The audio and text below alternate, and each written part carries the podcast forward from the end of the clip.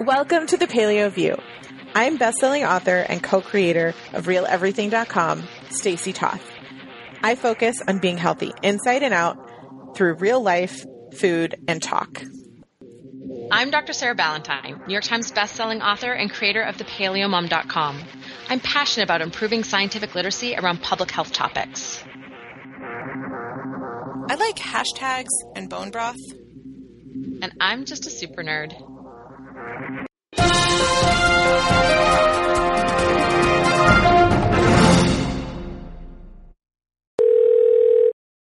Listeners, we're back and you're back, and we're finally going to talk about the show we promised weeks ago. We're caught up. Doing, doing jazz hands. Jazz hands. Um, oh my goodness, you know I'm delirious and I'm already singing, and we're just getting started. Episode 322. I'm just going to jump in, Sarah, because we have insane amount of questions and comments on this topic. Um, so it all started back in Pause. yeah. Pause. Yeah. Little disclaimer to our listeners. the following podcast episode is going to talk about female reproductive anatomy as well as feminine, feminine hygiene products. If you are used to listening to this podcast with your young children in the room, you may wish to save this episode for later. Unpause.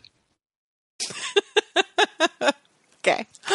Um, so we're going to talk about menstruation and we're going to talk about products that we use, prefer, maybe aren't going to use anymore, um, as well as a little from column A and a little from column B. just, just, just maybe, um, but also, as always, backed by science. And um, there's a lot of science out there as it relates to things like toxic toxic shock syndrome, as well as the chemicals, the toxic chemicals that are often put in store brand menstrual products. And so we're going to talk about why that's important for female health in general, not just reproductive health, because while it goes into your reproductive organs, it is also entering your blood flow and all of the things that go into your overall system. So um, it all started back in September, I think. Yeah, definitely September because I was at um, Staunton, Virginia, Stanton, Virginia. I know Stanton wants me to say it that way, and I just can't. Um, but we went to the Harry Potter weekend, and I have gotten to the point with my cycles where I don't have huge amount of crampings or PMS or there aren't really big signals to identify for me that it's coming. If I'm paying close attention, I'll recognize that I have cravings for foods that are higher in iron and magnesium. That's usually the indicator to me. Um, Like And- steak and chocolate. exactly, and broccoli, broccoli, steak, and chocolate are my are my period foods. Um, That's not weird. me and everyone in the in the U.S. Right. So, uh, it totally surprised me, and we are there in a small town, and I didn't have my cup with me. Now I've been using my cup since I switched to cloth pads after Finian. I only had my period like I don't know twice, and then I I had Wesley, and then I moved to a cup. So I haven't been using traditional menstruation products for a decade, but I've been using a cup um, for I think like seven and a half years. And um, I was like, oh my gosh, I don't even know what to do. like, I was freaking out, and I had to decide if I wanted to get pads or tampons or what I wanted to do. And so I got. I, I had Matt go to the store for me. He's such a hero. And he got organic cotton, um, not plastic uh, insert. I forget what it's called. What's that outer thing called? Anyway, and I was like, this is great. This is perfect. Yes. Thinking okay. Yeah, yeah. I was like, ins- what are you talking about? Oh, hey, a tampon applicator. There you go. Got See, it. you can tell it's been a while. um, and I was like, this is perfect. Like, you did a great job. This is exactly what I needed. Like, thank you so much. I'm g- glad that they had this product in this town. Um, and I went to use it, and it was like, I was a 12 year old girl. Like, I just, I had so many problems. I had a difficult time figuring out how to use the applicator. I opened it in a way that like caused the applicator to come off. And then I, just it just got worse over a couple of days and what i realized is that there was um, a hygiene issue with the string of the tampon that you had to remove it before you went to the bathroom and then you had to replace it. And so if you didn't have enough blood flow to warrant the need to replace it, it was painful to remove it and reinsert it. Um, I know I'm getting graphic here, ladies, but this is what the show is going to be about. Um, Hence the disclaimer at the top. yes, the there you go. Um, and I I just was like, oh my gosh! Like I remember when I switched from tampons to a cup, um, and just feeling like I was an idiot who couldn't figure out life, and I was sure that it was going to leak all over the place and it was going to be a mess, and I couldn't handle it, and blah blah blah. And then here I was because I'd been using a cup for so long, and I had the exact same feelings about tampons. And then um, I was having this conversation on social media, and people were like, "Well, why do you use a cup?" And it occurred to me that we haven't really had this in-depth conversation um, because switching from a tampon to a cup years ago well first i like i said i did cloth pads when we were cloth diapering and then i i switched to a cup um not shortly after that. And um it reduced my period by multiple days. It reduced the intensity and the cramping specifically of those periods uh, by multiple days i remember in high school needing to be taken out from school because of how bad the cramping was. And I was using tampons at the time, just regular over the counter, just, you know, basically the, the, the worst of the worst that Sarah's going to go over the science on.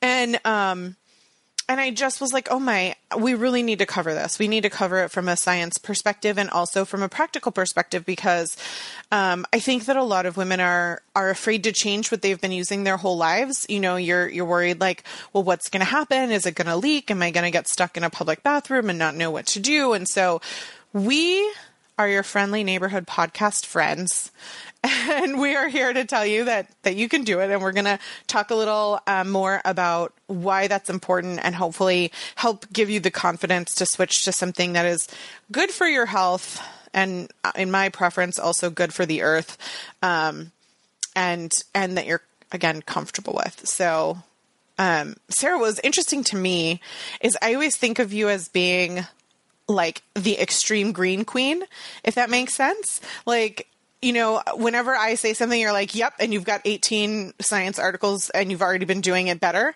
Um, and so um, it was interesting to me that you said after you'd done the science that there were things that you learned that you were going to change about your routine. So I'm super excited to hear about your experience and the science.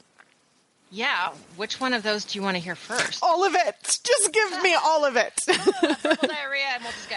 well, why don't yeah? Why don't you talk about your experience first, and then we'll jump into the science because I I kind of shared mine a little bit. Well, I mean, I I find this interesting because as I was getting into the statistics, I didn't realize how what a huge percentage of women prefer tampons. When I was a kid, there was, uh, you know, it was right in the like peak of toxic shock syndrome. There was a lot of like, you know, tampons are terrible. Don't leave them in for very long. I never liked them. I never found them comfortable. I found the like, you know, ab- abrasive removal thing just to be awful. And so I think I told you this uh, as we were like chit chatting before the podcast a week ago or, or two episodes ago um, that I, I have a box of tampons in my house that still bilingual. It has French on one side, and I have lived in America for 13 and a half years. so this is how frequently I use tampons, which is basically like once every three years or so. And so, because it's not, uh, I don't use an internal product, which is definitely of greater concern when it comes to absorbing chemicals, I haven't ever put a ton of thought into what I use. And uh, and so this was one of those times where you were like, oh, you know, hey, let's talk about this, and I was like, oh, yeah, that's cool and I think like literally I like started looking. It was I think um like a Sunday, and I was like, oh, you know, I'll, I'll start some research, you know, I'll have a look. And then I get up in the morning, Monday morning, and I go to my coach. I'm like, I'm never using a regular pad or tampon ever again. like, it was like, and that was, she was like, wait, what? You have four days to get this, this research completed and get back to me. and it was just became like it's it's become one of those things that it's become a conversation at my gym. Like I um I sort of I could intuit the problems with tampons. Like that sort of seemed obvious to me. What I was sort of surprised is the implication with pads as well. And we can get into the science with that. Um, and then I also, like, through my research, was able to be like, wow, there are so many options. So, so many options. And that's what I love is that if a cup isn't right for you or if a cloth pad isn't right for you like there are brands of um, underwear which sarah you and i talked about um, for younger girls that's what i would do one of the top questions that we got um, so we'll we'll get into all of those questions but i i love that you know when i first got my period um golly 25 years ago is that a thing my goodness. Yeah. Um, need to edit that number. why? It's fun. It just feels That's okay. I'll say I first got my period 12 years ago, and that way, my daughter's 11, so the math doesn't work out. No, I'm okay with owning that I am an experienced menstruating woman. I can give great advice on this. It's been 25 years, but I specifically remember one of my first periods and being in the gym class of elementary school and sitting crisscross applesauce on the gym floor and standing up, and like the whole room could hear I was wearing a diaper. You know, like it just I I don't know if that was true or not, but I could hear it. No, when I when I first had my period, the thin like the current type of pad that you get at any old store. Yep. That had not been invented. Yep. Yet. And it was the old school pads that yep. were literally an inch and a half thick. Now, and I was. You didn't have to wear the belt kind though, right? Because I'm sure we have some listeners. No, no, they were they were certainly they were like peel and stick. Yeah. But they were like um like a boat shape. totally, totally. And, and, like an inch and a half thick. And I was ten. Like I was not. I mean, I was I was a tall, you know, big ten year old, but these were not made for like shorter people. Like they, it felt like I was. I, I don't know. It felt like I had a basketball between my legs. Like I, I was walking around bull legged the entire day because this thing was just like so it was it was a lot of material. It was really excessive. All right. I, I think we made our point. What I hope to you listeners who have a product and you love it, go to our social media on the shares of this podcast um, or our websites and leave comments about what it is you're using and why. Um, when we get into talking about cups, I have some recommendations to give because that's what I use. Um, and that's not going to work for everybody though. So I'd love for all of you listeners who do use something um, that avoids a lot of the negative health effects Sarah's going to talk about to share what you use and why. And then um, I am excited at the idea of the women who, like you, um, might find this information helpful to improving their own health on a personal um, personal care product because that's been my passion for the last couple of years, and so I can't believe that this is a topic that we haven't talked about since it's. I, I just took it for granted that that information I mean, was out there. I feel like it has come up in other podcasts. Yeah, I think so. And I have a really in-depth blog post. It's like one of our most highly trafficked blog posts that reviews all the different kinds of options that there were five years ago. Like it doesn't even talk about period underwear in that post because they didn't exist back then. So I know so much. Okay, well let's get let's dive into it because we have so much to talk about.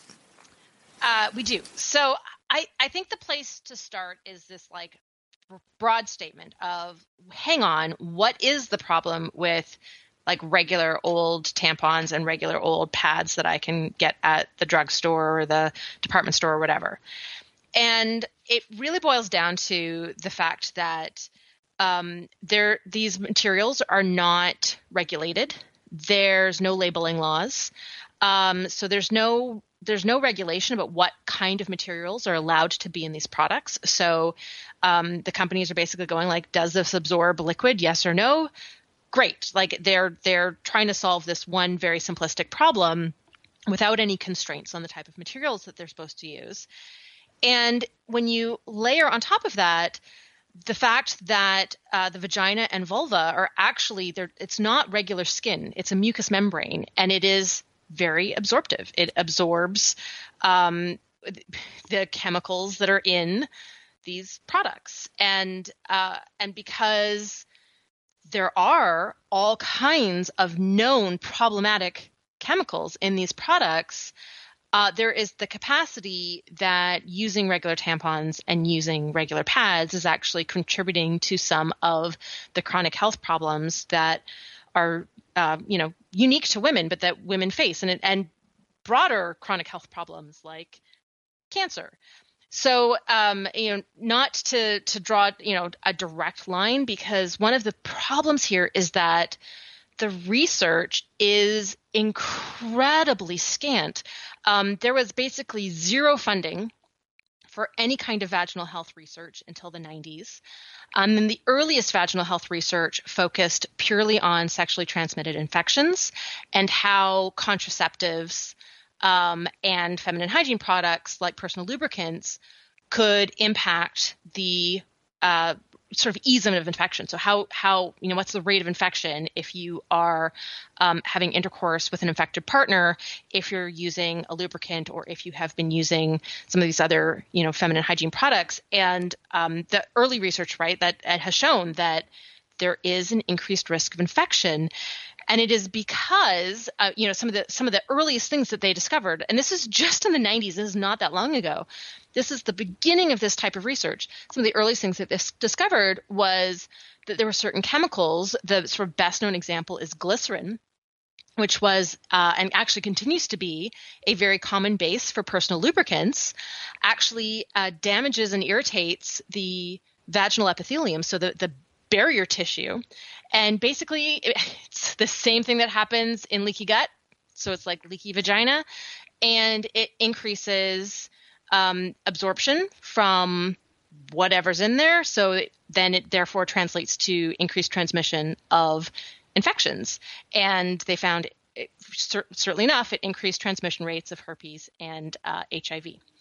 So uh, that was sort of like a revolutionary finding and it it was like oh wait that tissue is absorptive? Like it was it's one of those things that you like all of a sudden realize how male dominated uh, sciences and medicine have been for millennia. And it's only been in the last couple of decades where there have been enough women in um, you know granting agencies and labs that are are interested in sort of you know going down the rabbit hole of some of these issues in terms of investigating the impact that we've started to get some data. And what this is now starting to translate to is actually this almost um, like whistleblowing type effect where there are some female scientists who are advocating for more research because, as we'll see as we get into some of the more specifics, um, there is way, way more unanswered questions than there are answered.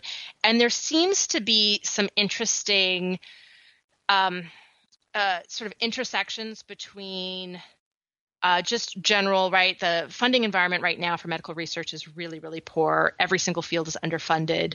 And so there's so much competition for so little grant dollars that anything that's not considered uh, like monetizable, like leading to a drug or a, a surgical development or a, um, you know, some kind of medical equipment, all of that research is the lowest rate of funding. And so, something that is going to lead to increased regulation and decreased profit falls into that basket. And then there's also, right, there's been some uh, politicians who have been advocating for funding, uh, government funding, to be able to sort out these issues and uh, those bills have not passed, um, which again is is potentially uh, a result of our male-dominated Congress.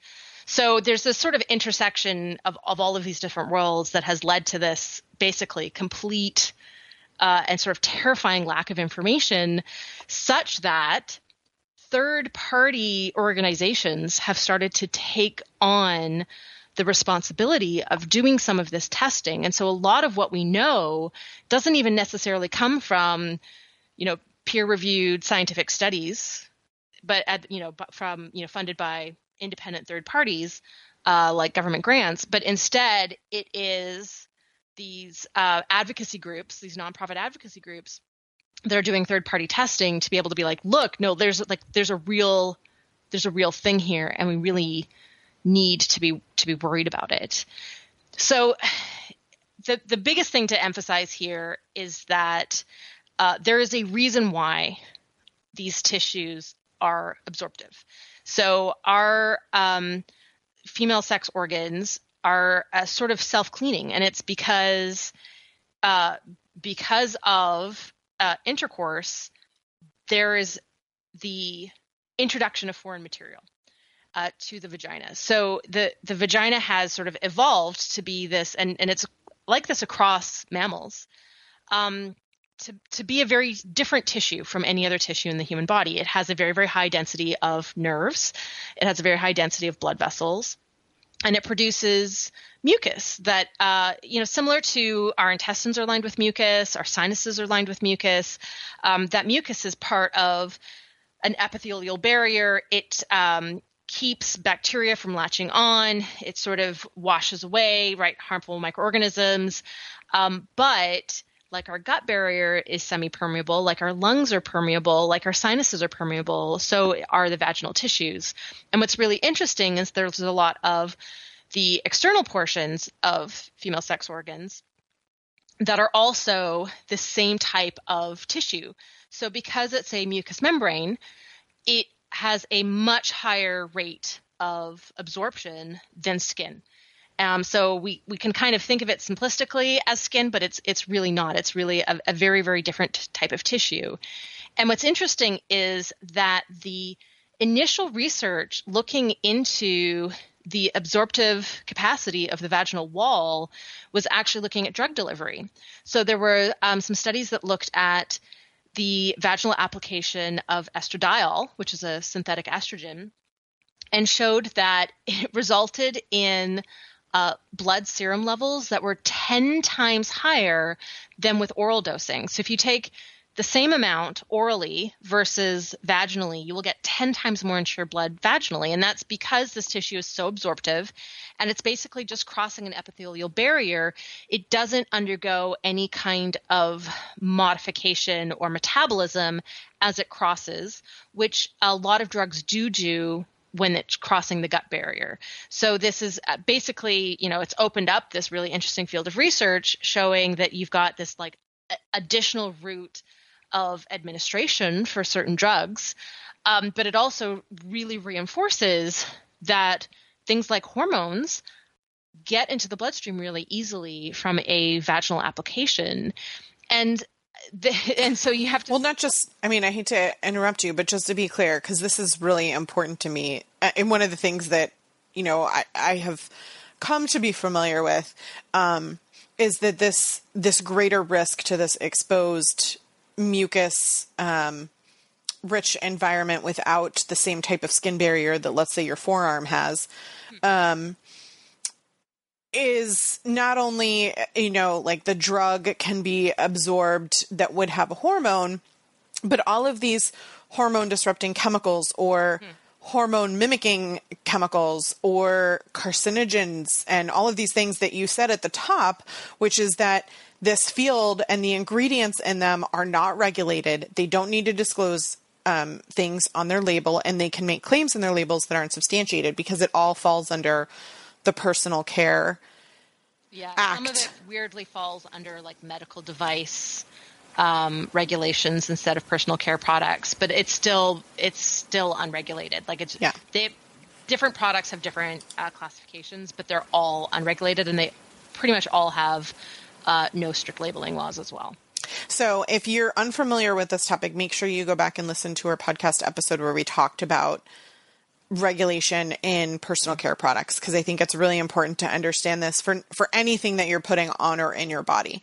Um, we talk we we focus so much on you know the food and and all of the things that we do in our body, but what you're doing on the outside matters, and you need to learn how to decipher all of these these words and you know chemicals and all these kinds of things that can impact your health and i think also sarah i'll just like point out that this is one of the reasons that baby wipes would have had such a high impact to negative health because they're being used on genitalia as well mm-hmm. um, so if you think about 10 times higher in an adult think about the concentration of those chemicals on a wipe going into a tiny baby you know what I mean? Like it's just of of course we're gonna have results. So anyway, I didn't mean to derail you. It's just this point is like one of the things that really just riles me up, and I just am shocked that as such an advanced country and and knowing what we know in the medical field um, all of this research is is science based that you're pulling although there isn't enough and we know that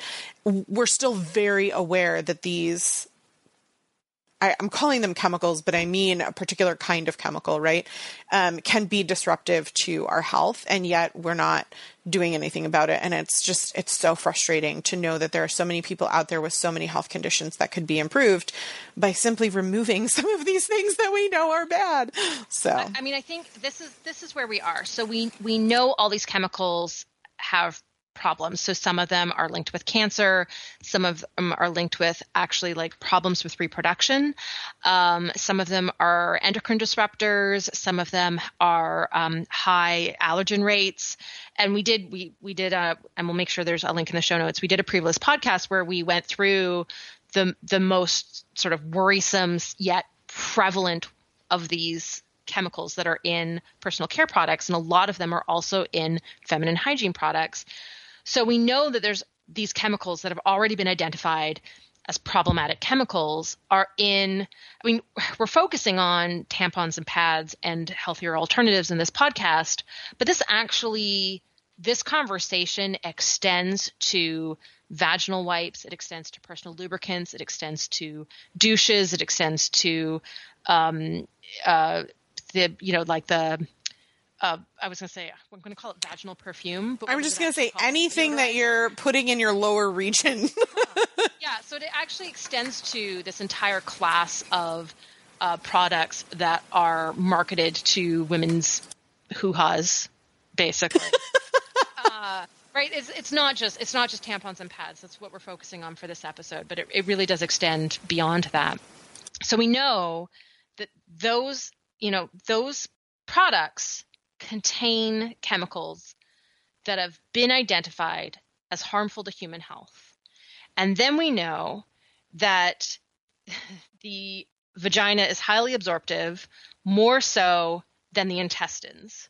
And yet, there is no study, or at least no well conducted peer reviewed study. There are some bits and pieces from third party testing that actually measures the absorption of pesticides or dioxins or parabens or some of these other potential chemicals from tampons versus pads and into you know the our bloodstream. So the one that gets me, I don't want to leave it on the table is fragrance. Like because fragrance is as we talked about previously the catch-all category for um, companies to put any ingredient they want and not disclose it.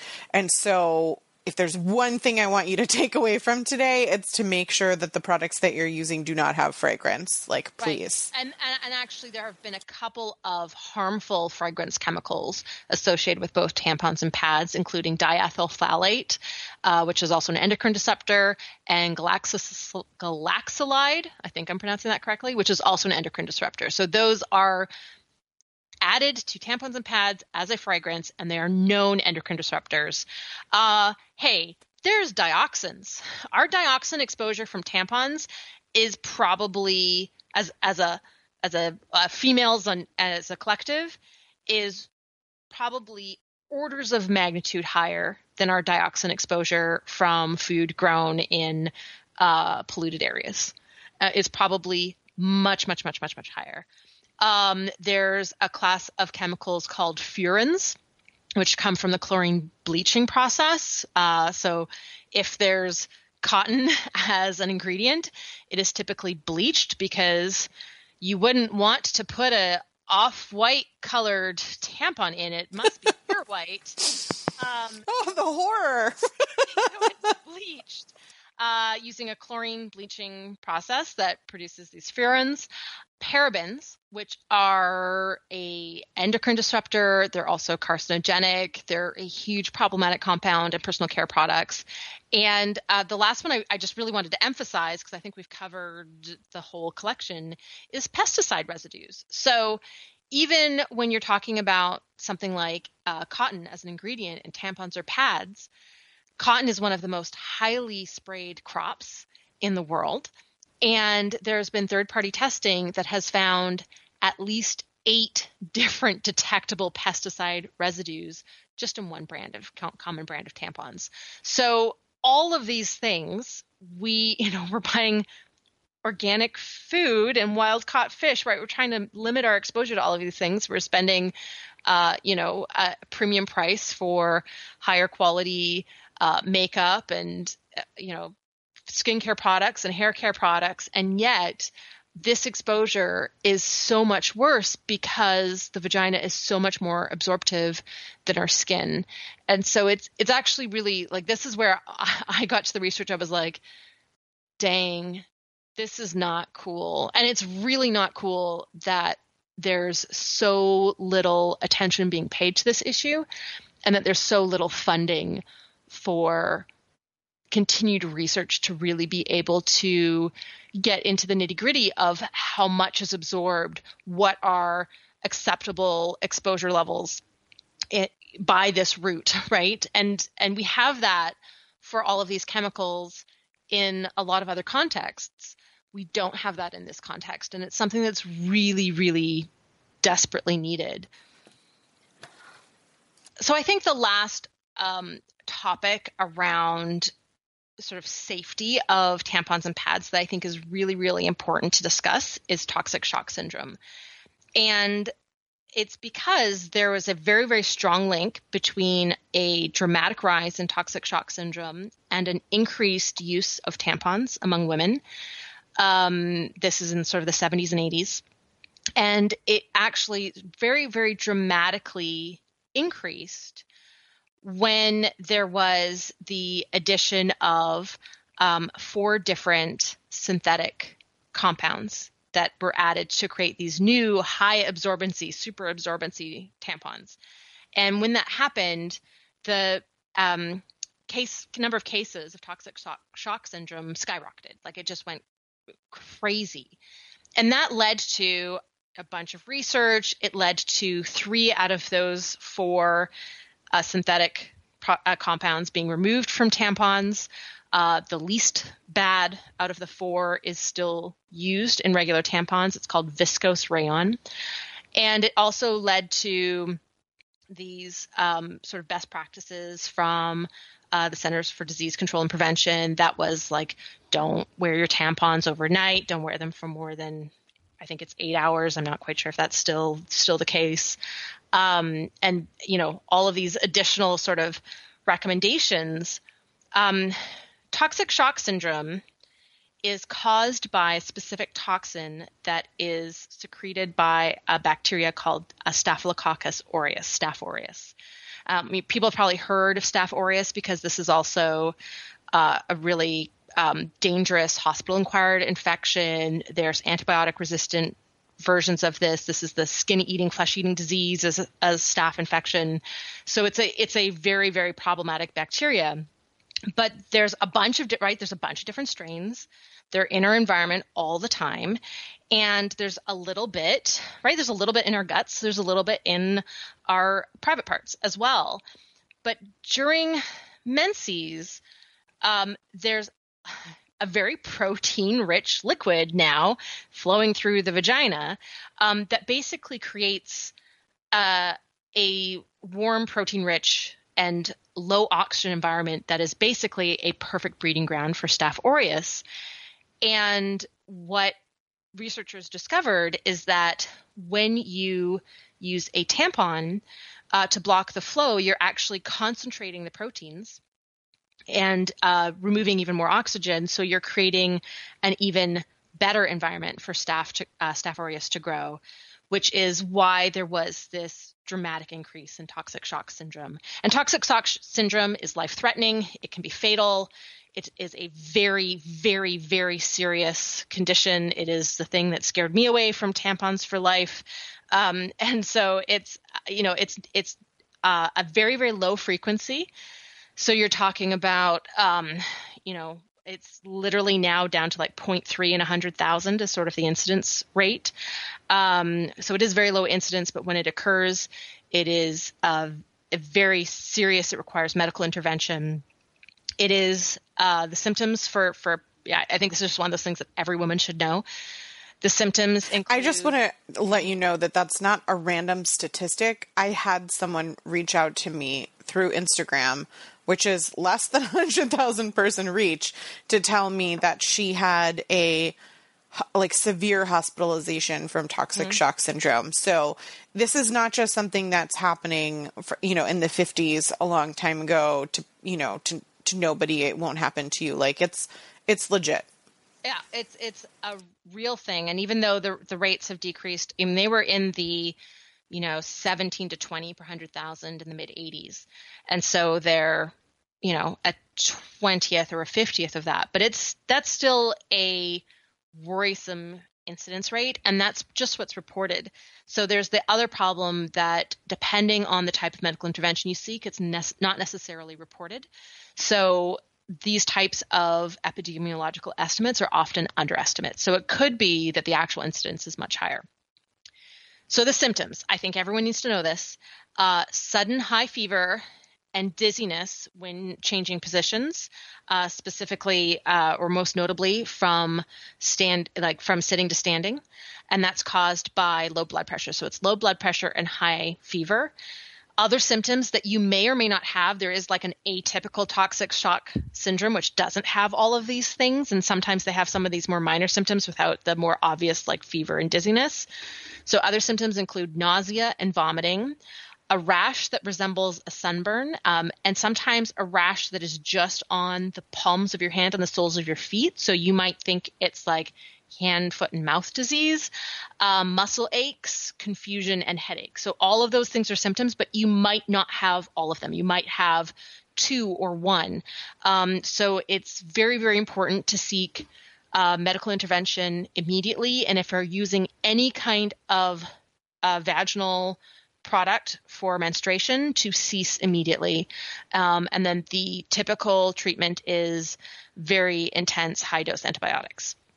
Um, so it is it is a life threatening medical emergency. So seek medical attention immediately. And so um, these synthetic products that were linked with this increased risk of incidence were removed from tampons. Uh, there was all of this educational material that started in, in the sort of late 80s and, and 90s that was like all about, you know, why why you can't just stick one in there for four days and think that everything's going to be great. Um, and um, and the rates went down, and it was initially thought that the rates went down because of the removal of these synthetics. And uh, it was initially thought that all cotton, you know, organic cotton tampons had much lower risk of toxic shock syndrome compared to uh, regular materials. Now, there's definitely a link. It's, there's a higher rate with high absorbency tampons compared to regular. But comparing an all cotton, which is a sort of regular absorbency, compared to a synthetic and cotton mix tampon, um, what's really, really interesting is that there's been a couple of studies just in the last couple years, including one that is actually coming out next month, that has shown that the all cotton tampons, like what you used, Stacy, actually potentially have a higher risk of toxic shock syndrome. It appears as though they create an even better environment for Staph aureus to grow and a stronger stimulus for Staph aureus to make the toxin that is uh, the the reason, right, is the cause for toxic shock syndrome. So there is actually some interesting data, and it's not consistent. So there were some earlier studies that showed that all cotton tampons had lower risk. So I don't think this is super cut and dried.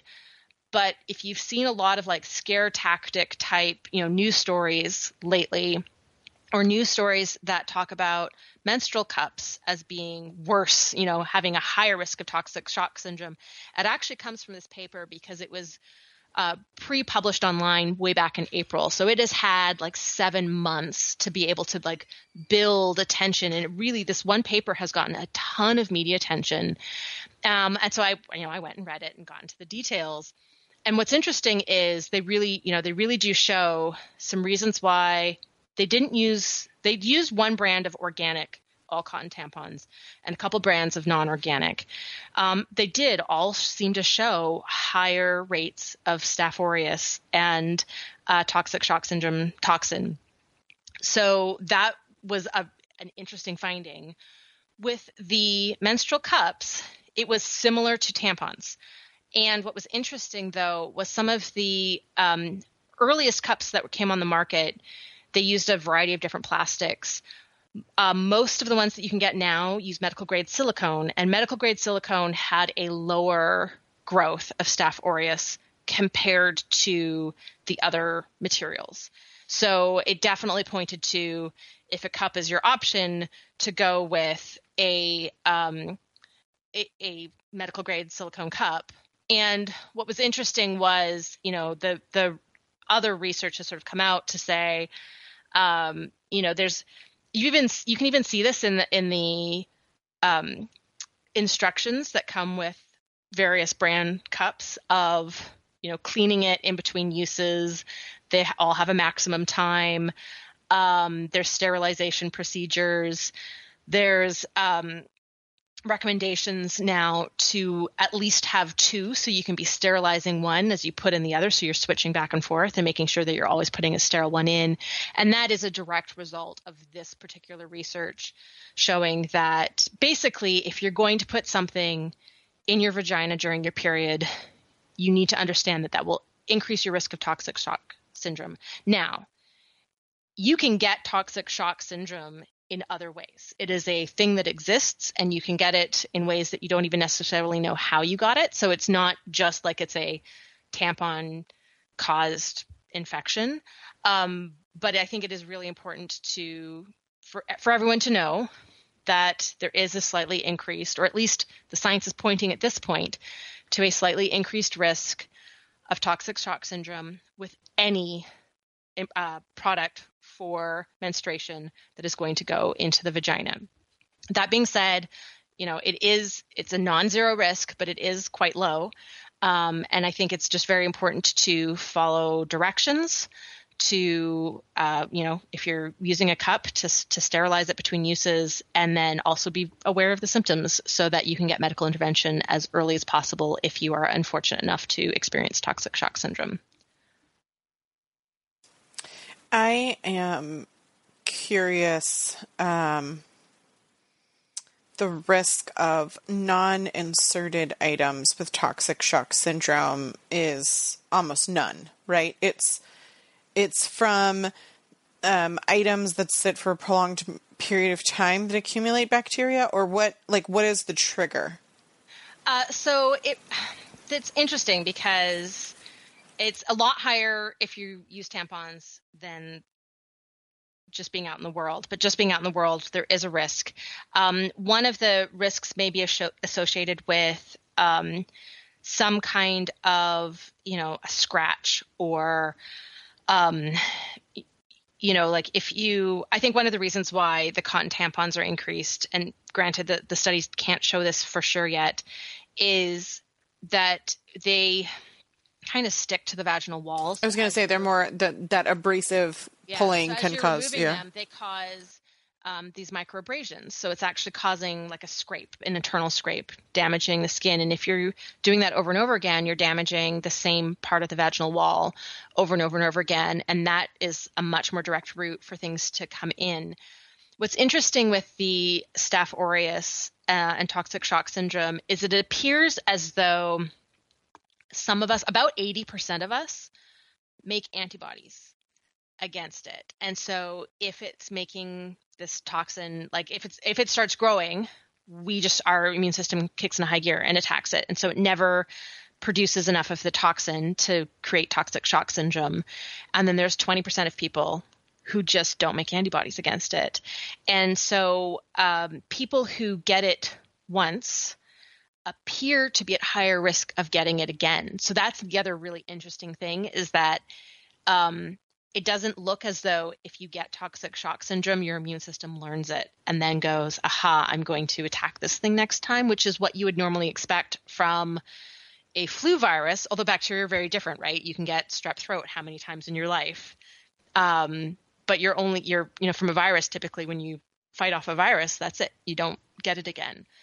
So um, it seems to be uh, somehow related to.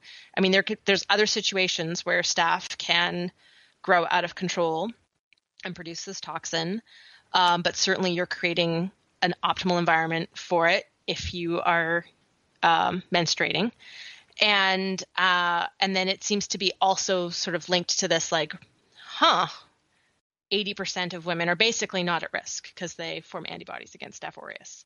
And then this other 20% are. So um, it's interesting in the sense that there's there's not really good answers for why one woman would and one wouldn't woman wouldn't. There's plenty of studies that look at, you know, hey, this person was doing, you know, like case studies. This person was you know, using a, a, menstrual cup and they got toxic shock syndrome and they were following all the directions, they were disinfecting the cup. Like, we don't know what this person did differently to, to get this. So there seems to be an aspect of toxic shock syndrome that is like a susceptibility aspect without necessarily having a like checklist of things that would make you more susceptible. Does that make sense? Absolutely.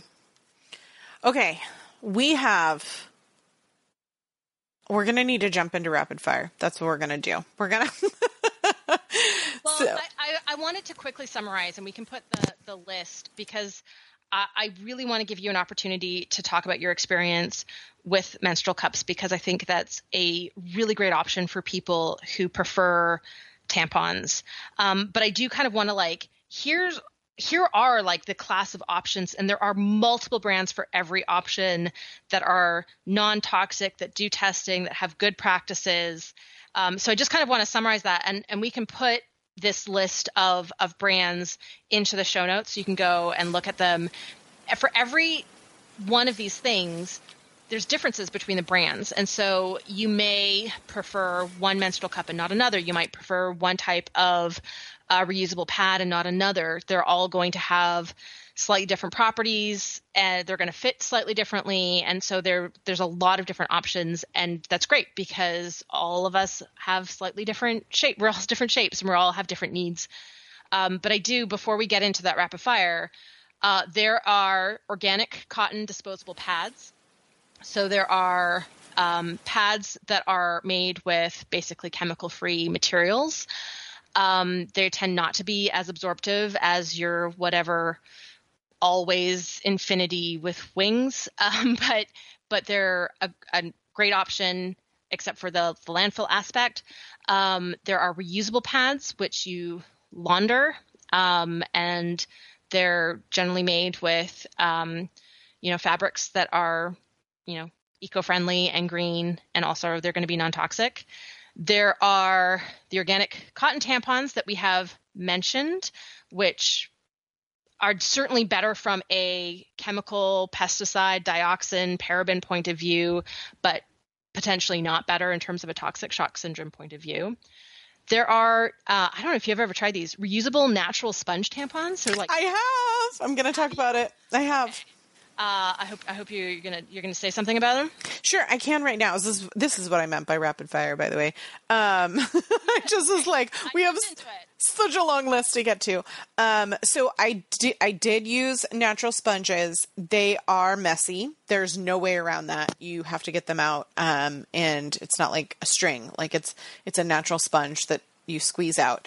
Um, they are amazing for people with uncomfortable fit, which is the problem that I was having between babies when I used them. Um, I used both the brands that you've got a couple listed here, Jade and Pearl, and the Sea Sponge Company. Um, and what you can do is is trim the natural sponge so that it fits comfortably for you. However, um, I did have uh, occasional. I don't want to say like leakage, but the same way that you would if you had like a heavy flow with a tampon. Um, and so I always wore mine with a pad, a natural. I I always used. Um, reusable pads. I think it was the Luna brand that I used to use. Um, but I definitely think that you need something in combination with that sea sponge. It's a great option for people that don't want cotton or who have like silicone allergies. Um, but you're just going to have to buck up to the idea that it's going to be messy. but I mean, what I think is really cool about that idea, um, I mean, you sold it with the messy um, really well, but I that part. Um, what I think is really cool about that is that it is, I mean, it's a very, very um, natural material that is not going to be irritating, right? Like that to me is like super cool. It was, it was honestly more comfortable than a cup. Like it's because it's, uh, yeah, anyway, if you cut it and trim it perfectly to your body and then it's soft inside there, it's good for movement. However, um, like a tampon, it will absorb water if you go swimming or something like that, whereas a cup wouldn't. So I'm going to jump into a lot of questions that we have, but that's that's just my personal experience with a, a sea sponge. Okay. So the next, I mean, the next, we've already talked about menstrual cups, but there are a variety of brands that are made with medical grade silicone, and they all have slightly different shapes. There's, they have typically every brand has multiple sizes. Um, they're basically, you know, some are good for, uh, you know, small cervix, low cervix, high cervix. Like they're they're there's a, going to be a brand that will fit you. It just might be a little trial and error in order to find that brand. And then I think you've already mentioned these Stacy's period panties, which is like a really cool thing that didn't used to exist. And now it's a thing and there's many many brands again. Yeah, so the brand that I use is actually called Dear Kate. I don't know if they exist anymore. I've had mine for years and um, they are starting to wear, so I need to look into getting new ones. But I actually that was the only brand at the time when I bought them years and years ago that offered plus size. So if that's something you need, um, I know Thinx is the most popular brand, mm-hmm. um, but Dear Kate, if you are a full figured woman, might have better sizing options for you. So okay. again, I I mean I did some research and found uh, like good brands of all of these options. It seems silly to just read them all out on the podcast, so we will put them up on the show notes on both realeverything.com and thepaleomom.com, so you can go and get a, a quick sense of these brands. But then I encourage you to then read more about each one if you're trying to figure out which one is going to be the best for you, because again every single one will have sort of different features and different limitations. So it'll really depend on what you're looking for, but there are lots of options. Okay. First question How do I choose the best cup for me? The simple answer to this is to go to the website putacupinit.com slash quiz. I know it's crazy. We'll put a link in the show notes. Is that a thing? It's totally a thing and it's spot on. I would not give this recommendation to you if I didn't try it and have success with it myself. I personally have tried several brands of menstrual cups, and the one that works for me and my sizing really well is the brand it recommended for me when I took that quiz. Coincidence? I don't know. But it takes into account most cup websites will just ask you questions like have you had a baby or not and then it'll also ask you questions like is your cervix high or low and a lot of women don't know that what i love about this quiz is it is very detailed in asking you like I don't want to get graphic, but it, will be very clear as to what it is that it's uh, wanting you to describe about the sizing of the inside of your body. I'm sorry. I'm just like I don't even know what the questions are, but and I'm you're just giggling awkwardly anyway. Thinking about like what kind of questions would get at that. Well, I mean, you can feel around in there and figure out what's going on, and it's going to ask you to do that if you don't know already, right, ladies? We can. I feel like it's like a 1960s like fried green tomatoes with a mirror party, and I'm asking you to explore yourself. But this is so important for like your health and fit because one of the things we didn't talk about um, is that if you're using a cup that does not fit you well and you're using it for a long prolonged period of time there can be a downside of uh, prolapsed what did you what did we call it? Where is it? Um, with prolapse either with your bladder your uterus your cervix whatever right? So like if you have a tilted pelvis and you're pushing on the wrong parts down there, it can cause problems. And so you want to make sure that you're using it and that it fits. And if it's uncomfortable in any sort of way, if you can feel it, if it hurts, if there's pressure, it's not right. Take it out. Try it again later, you know? That just answered about 10 of the questions that we got that I have on this list. okay. Um, because so there have been, and I'm just going to summarize, right? So there have been people who've been like, um, you know, it, it, it feels weird. Um, what if I've had a prolapse before, bladder prolapse, uterus prolapse, cervix prolapse? Um, I wear it and it makes it, you know, makes it hard for me to pee when it's in. Um, Don't do that. Take it out. Take it out.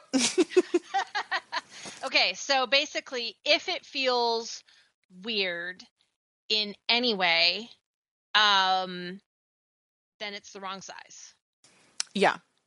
And it, that's where I'm saying that a cup could potentially not be the best solution for you, right? Like perhaps your body is built in a way that that kind of pressure permanently in the inside doesn't work for you, which is I would recommend then um, if you really wanted something, the natural sponge because it's not going to have pressure, or something that stays on the outside, so period panties or pads. Um, I mean, that's the way I'm sticking. Right. But take the quiz because I've already had people because remember I talked about this in social media last month and I mm-hmm. shared that put a cup in it quiz thing and I'm already having women who took the quiz was using a cup before didn't like it didn't you know whatever the result was didn't work for them took the quiz got a different brand recommendation and fit got the cup, had a period, and are already telling me their world's changed. Like I've had multiple messages from women with that experience already, and there it, there can't have been that many people who've already had a cycle and had the ability to do that. So. If it's something you want to look into and you experienced before and it didn't feel right, take the quiz and, and give it a shot. For me, part of the reason that I use it is the um, medical grade silicone doesn't have the toxic chemicals and all the things that we've talked about. There's no risk of that at all. Um, and then it's also ecological. Like I had and used my cup. Another question that I got is how long does it last?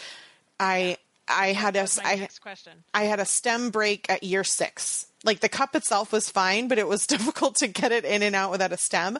Um, and that's just from the pulling and the you know bending of a stem caused wear and tear on it year six. So for me, one cup lasted six years. Um, that's to me incredible from the landfill and other things that I was using before. And frankly, it's better than the reusable pads that I was using, which cause a lot of energy and water and all that kind of stuff to be washed. So it's the best option for me. It might not be the best option for you. Um, the other most common question that I get is, people are intrigued and they can't figure out how you would get it in and out without spilling. I totally get that because I had the same concerns. And I will admit that one year, one time in my seven years of using a cup, um, I dropped it in a toilet. that was catastrophic because I couldn't put it back in and I was, you know, like germs, obviously. Um, and so that created a situation for me. But other than that, I have had zero issues. And what I love about it is that it creates an airtight seal. So it's the only thing that I've been able to fully go swimming in and have zero repercussions or concerns at all. I can go out on a boat all day long in the summertime and have no concerns because my cycle has been improved from letting things naturally flow. That's another thing that we didn't kind of talk about. Um, that's an advantage to a pad or a panty or a cup, and not an advantage of a sponge and a tampon. When you're allowing your body to naturally flow and and get everything out you're going to decrease the amount of time that your cycle exists because it's it's not getting clogged not up. blocking things up there. Exactly. Yeah, I, I kind of I wanted to emphasize because there was a question of uh, does it actually shorten your period? How is there less blood? There is not less blood, right? The the uterine lining is above any of this stimulus. So there's not actually less blood. What's happening is whether you use a pad or use a cup, is it's not being impeded. Uh, so gravity is is doing the work that it's supposed to be doing, and it is just coming out the way it's supposed to come out. So it's not. Uh, it it's can shorten the period, um, and it it can certainly feel like there's less just because it's fewer days. Um, but the uterine lining is still the uterine lining. It's not sending a, a, signal to the the uterus to have a thicker lining or a thinner lining. So um, I kind of felt like that was sort of an important, like a. It's just one of those like slight terminology things, right?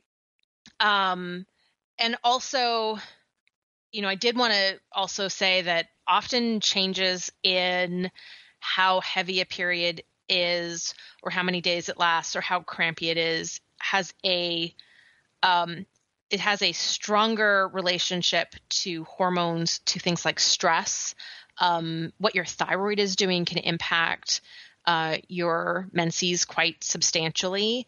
Uh, but if you're using conventional tampons that is a physical stress that is uh, because it's doing physical damage to the vaginal wall would be uh, creating an inflammatory response. So that is like the one exception where something that you could be using for your period could actually be changing the quality of your period because of that sort of stimulus. Does that make sense?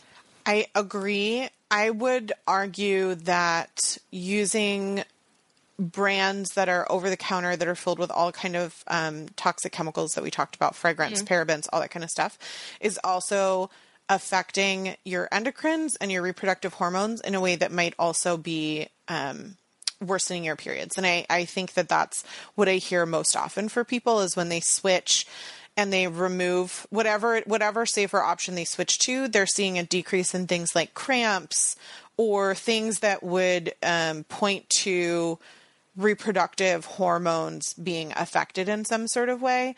And for me, that wasn't like right away. That was like three to, I don't know, maybe six months. I started to see changes in the way that my body was reacting to periods. And so I, I don't know, right? Like I'm an n equals one yeah. equation, but I hear I'm, that I'm so often. That, from the science perspective, I'm going to give that a, I mean, that's potentially true, but at this point, there's zero scientific yeah. studies to support it. But it is potentially true in the same way that BPA or phthalate exposure from plastic water bottles, right, can change, or phytoestrogen exposure from eating a lot of soy can also change things, right? So we've got these other ways of being exposed that we know do impact reproductive hormones, which then can impact or can, which can then affect the menstrual cycle. So it is you can totally see a if A equals B and B equals C, then surely A equals C. Like you can totally see that argument here. But I do want to sort of emphasize that at this point, there are no scientific studies to confirm that. If only people cared about women's vaginas. okay. I, I read a, I read it was a scientist, a female scientist, who said, uh, if there were more women in power or men menstruated, we would know this by now.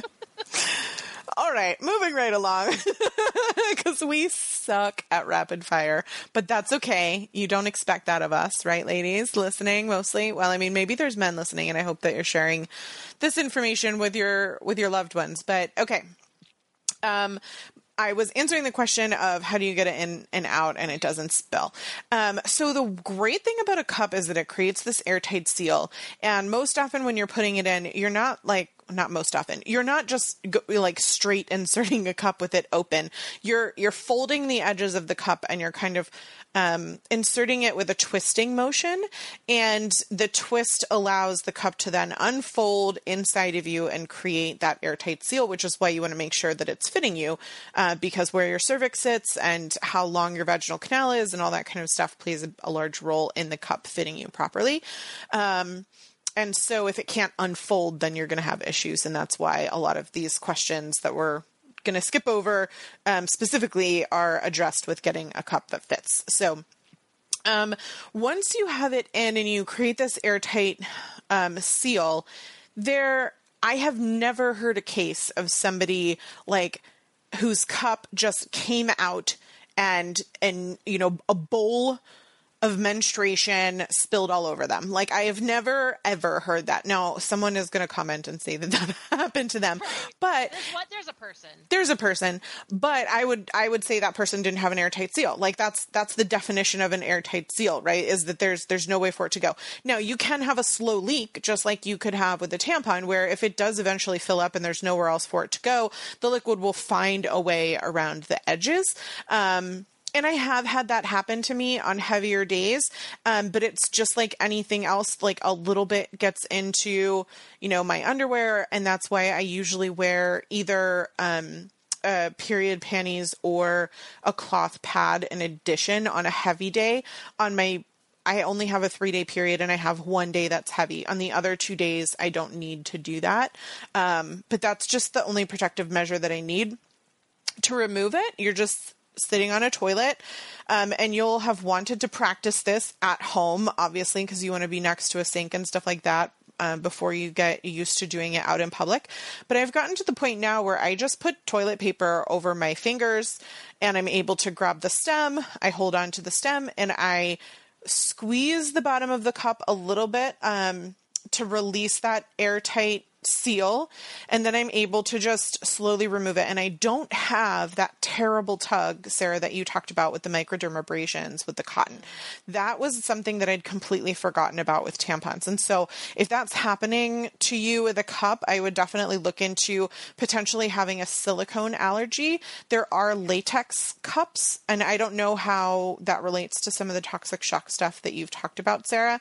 Don't recall if that study had latex in in their sample. Okay. So I'm just going to And I'll look it up. Okay, so I'm just going to say if you have any sort of um, pain or tugging on the actual skin in the vaginal canal, that that's eh, like a micro, eh, like an uh, abrasive type feeling.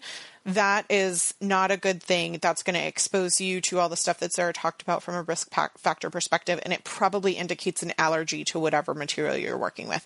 That is a really, really small minority um, comparatively. So um, the likelihood of that happening is is not plentiful. I hope that that helps you. I would also say that there are so many YouTube videos. So make sure that you're just doing your research and feel comfortable practice at home. Um, like I said, I've been doing it for eight years and I felt like I was bumbling with a tampon because a cup is so seamless and easy to me. The other thing that's great about a cup, um, and it would be this way with a pad and period panties, but not with a sponge or a tampon because of the way they absorb, is you don't have to remove it if you're going to the bathroom. So, um, because that airtight seal, there's nothing like being contaminated in there unless you're wiping over it on the outside. It would get on it, obviously, but nothing can go in. There's no string. There's no nothing to absorb any sort of body fluids otherwise. So to me, that's uh like I I love that about it. I love that I can just use the restroom and not have to worry about doing anything with my cup if I'm having a non-heavy day. On heavy days, I change it once. Um so I, I really it depends on on you and your body, but um it is a lot less often than a tampon if you have the right fit. Now, obviously, there are people that are going to have a heavier flow or whatever, but for me to get rid of all of that in three days, it's, you know, it's not a slow trickle, obviously. So I think, I think I represent a, a, a regular type person um, for flow. I looked it up, and the study only looked at silicone and thermoplastic elasto- elastomer. Yeah, I don't even know what that is. It's TPE for short. Okay. Well, there you. I'm I'm assuming that latex is going to fall in the same kind of category as silicone, as long as Would it's not so. causing abrasion for you. So, all right, um, Sarah. I don't know if you have an answer to this. Is there a downside for the cup holding liquid inside that long? Uh, I would say the the downside would be exactly what we talked about in terms of creating an environment for Staph aureus to grow. Um, that that like that's why, right? That's why there is that increased risk of toxic shock syndrome. Is But that's also caused by there needing to be an abrasion or something that's kind of the catalyst for that bacteria, if I'm understanding correctly. Correct? Uh, no, not necessarily. So uh, we simply have a little bit in there all the time. So the higher, basically, as um, liquid is collecting in there, it's a high protein liquid. So it's basically creating food for Staph aureus. Staph aureus are, are protein fermenters, so they, they love to eat protein. So um, it creates an environment where Staph aureus likes to grow. Then if they decide i mean basically if they grow if they reproduce enough they will then be stimulated basically if their population gets high enough they will be stimulated to produce um, toxic shock syndrome toxin 1 or whatever it's called. And then uh, and then that's what leads to toxic shock syndrome. So uh, it's basically a question of then are you susceptible? So the the tear can increase translocation but because the vagina is absorptive you can get translocation without the tear. So that would be that would be the the downside which would be it would certainly make a case for changing it more often uh, and switch and you know making sure it's clean right so so sterilizing in between Sweet. Yeah, they do have wipes for cleaning in the middle of the day if that's something you want to, but I don't know what's in them. Like to me, it's my personal thought that the less I'm handling them in a public environment when I'm out, the less uh, bacteria I would be introduced to, which is different, obviously, from the specific toxic shock bacteria. But if we're talking about like general germs in a public restroom, like it's, I have taken the stance that I don't need to change it and therefore I'm not going to. And then when I get home, um, is when I change my cup. So I change it usually in the morning and I change it usually after work. Um, and then I run it through the dishwasher um, to kill it. yeah. So, So, uh, you know, I, I saw an article that was sort of going through this information, and it its recommendation was to have two, so you can sterilize one while the other one's in, and then you can switch back and forth. Um, and it was recommending like boiling, which is the dishwasher's like even better than that. Um, but I think this is one of those like cups are a fairly new thing. They're there's not enough data to i think at this point be able to really say this is how often you should empty it. This is right? Do you know what i mean? Like i would definitely say if the com- if the choice is between emptying it in a public restroom that's going to be increased exposure to unknown infectious agents like my inclination would be also to not change it and wait till i get home if that makes any sense and because you don't need to change it when you go to the bathroom, it becomes something that is practical. So, um, okay. I don't know the answer to this one, and I feel badly because I said I would look into this, and I, I don't. Someone asked me about a soft. Someone asked me about a cup versus a soft disc, and evidently, this soft disc is something that is you can throw it away and um, you can evidently still have intercourse with it uh, but it can also be reused. Um, when i looked into it initially there was like plastic and I, I was i just wasn't feeling really confident about it. The idea kind of was like oh that's not something i want to do. And so i did i didn't like fully look into it. Um, do, have you heard of this sarah? No, and it, I- mean, I did some fairly extensive research preparing for this podcast, and it was not something that came up in my research. So if that is something you use and you love, like I asked at the top of the show, you know, feel free to share about it in the social media or blog post comments. Um, and maybe if we know more specifically what you're using or why you love it, we can look into it. But um, it's not something that's worked for me for the standards that I have. It was disposable and it had plastic, and so I just was like, eh, no, it's not for me. Um, can menstrual cups be used safely with IUDs? I am not a medical professional, so please consult your doctor. However, if your cup fits properly, it's not touching your cervix, so I don't know why that would be a problem. Um, and the person in particular was asking, she's wanting to switch from tampons, um, but nervous because of a cup. I would think that a cup would be better because the tampon could hit the end of your cervix, whereas the cup is going around the edges, right? An IUD is inserted into the center of the cervix, Sarah. Mm-hmm. So I would think that a cup would actually be better to use with IUDs. But again, I'm not a medical professional. Yeah, I would check that one with a doctor. I, I can't think of why a cup wouldn't be okay if a tampon is, but that's, yeah. that's my opinion on it as well. That's, that's a question for a gynecologist. All right. Um, last two. We're almost there. Someone has a fourth degree degree tear from a baby. Will a cup that's be not a nice baby, by the way? not consider it on the way out. I'm, but I'm sure you're happy to have the baby. I mean, the baby's a sweetheart. I'm just saying. so the question is, will it be comfortable? Um, you don't know it until you try it. But again, make sure you get one that fits.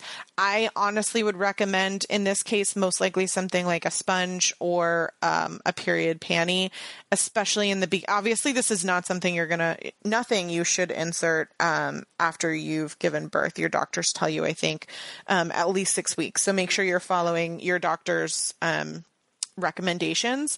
But um, if it's not comfortable, then we've given lots of other options that could work for you.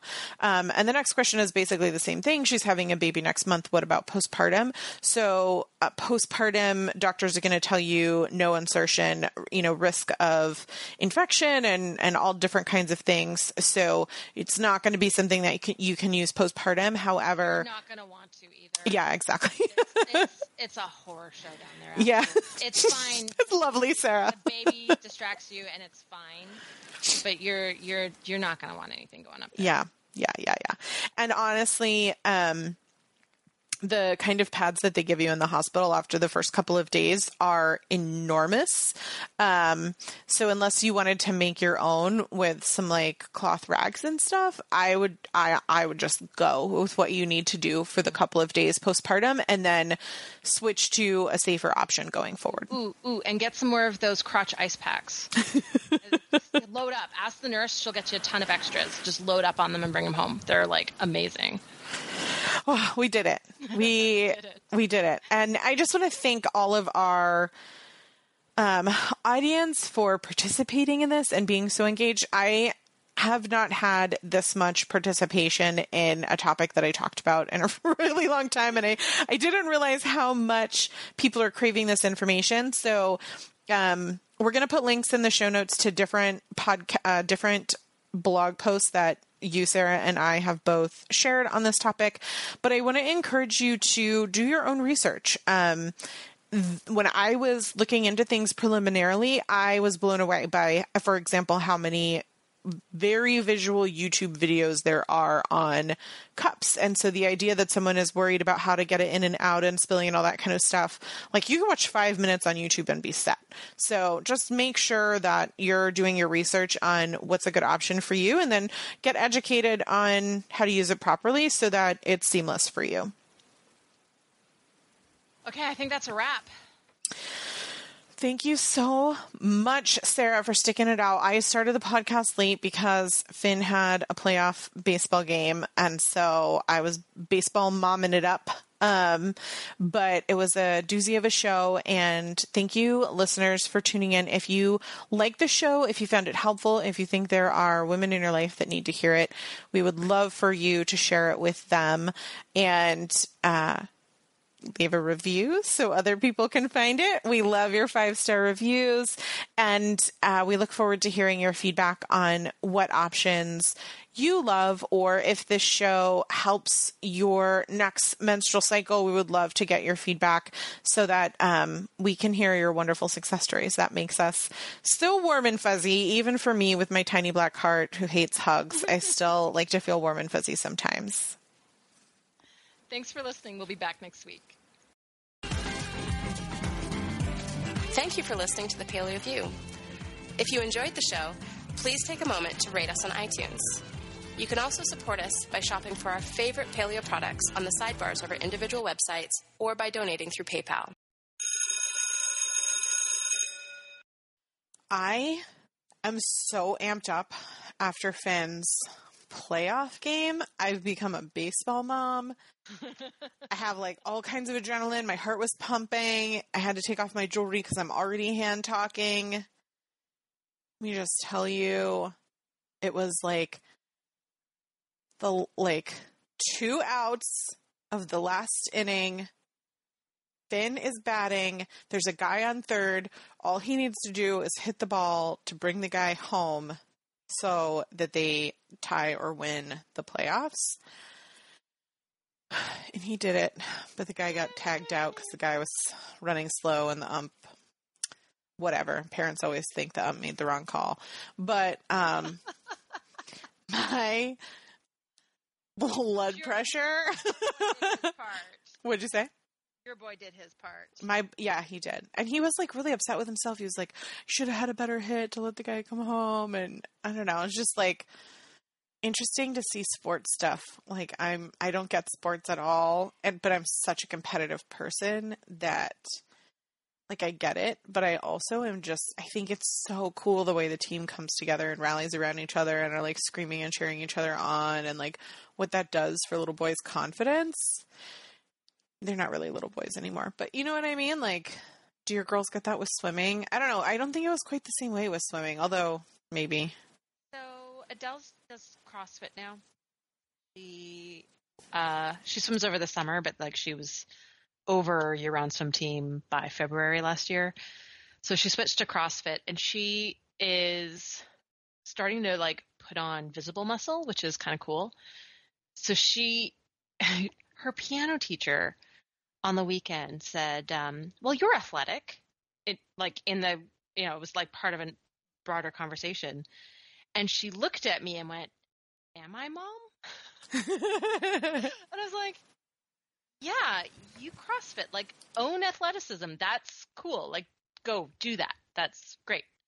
And she was like, "Oh, okay, okay." And you could just see her kind of like puff her chest, and she's like, "I'm athletic."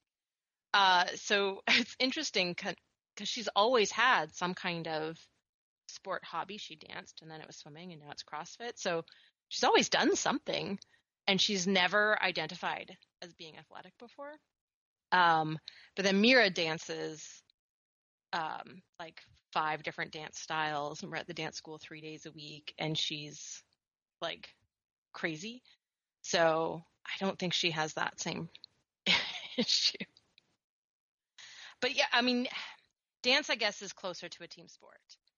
Um, but I think still the way the classes are run, it's still very much of a did I dance my best? It's until they get into like competitions and performing where they're like placing as a team, it still feels like it's more just about like me learning how to be a better dancer rather than the team sport. So I don't know if they get the same I don't think either one of them get that same like team sport um, dynamic.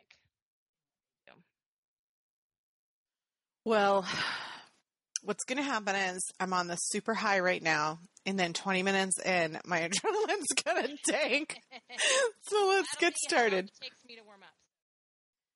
I texted Matt T, and it arrived almost immediately. So since I've given him shame on previous podcasts, I'm just going to publicly announce that he wins the T award tonight. Seeking the truth never gets old. Introducing June's Journey, the free to play mobile game that will immerse you in a thrilling murder mystery. Join June Parker as she uncovers hidden objects and clues to solve her sister's death. in a beautifully illustrated world set in the roaring 20s. With new chapters added every week, the excitement never ends. Download June's Journey now on your Android or iOS device or play on PC through Facebook Games.